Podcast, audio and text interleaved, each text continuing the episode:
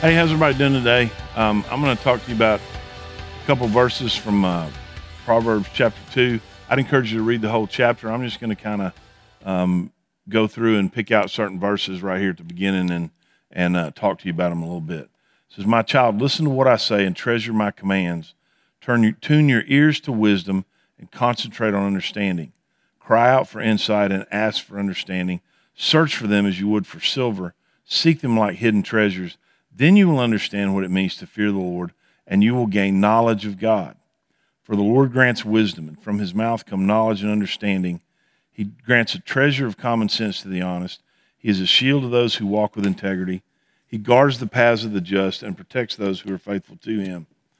You know, the, the too many times we have um, a lot of times big life decisions that come up, and we kind of view it from a ledger standpoint. Well, hey, here's what, something I wanted, and this is good, and then that's good.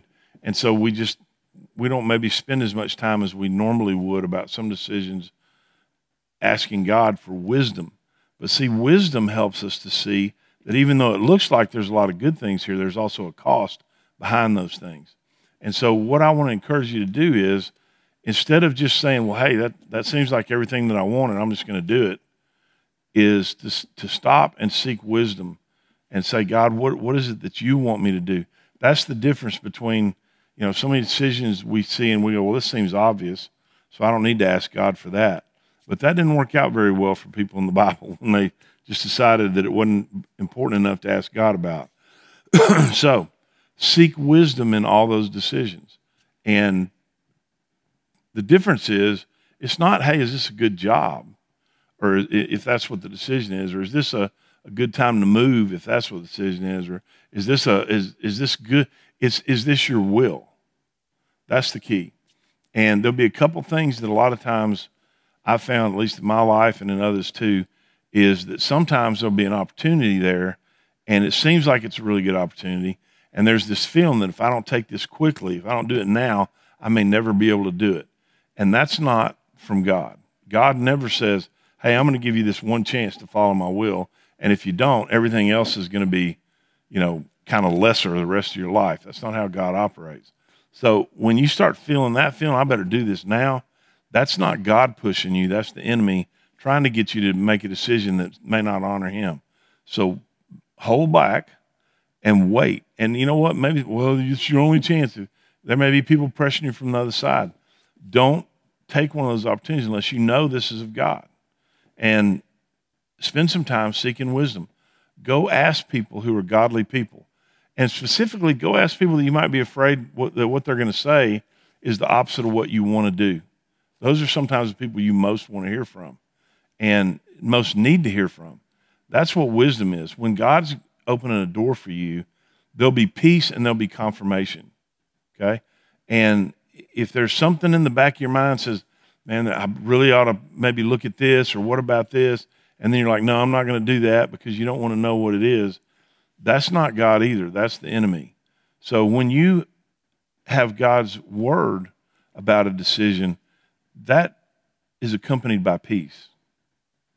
And you're not concerned about things because God's the one who's opening the door.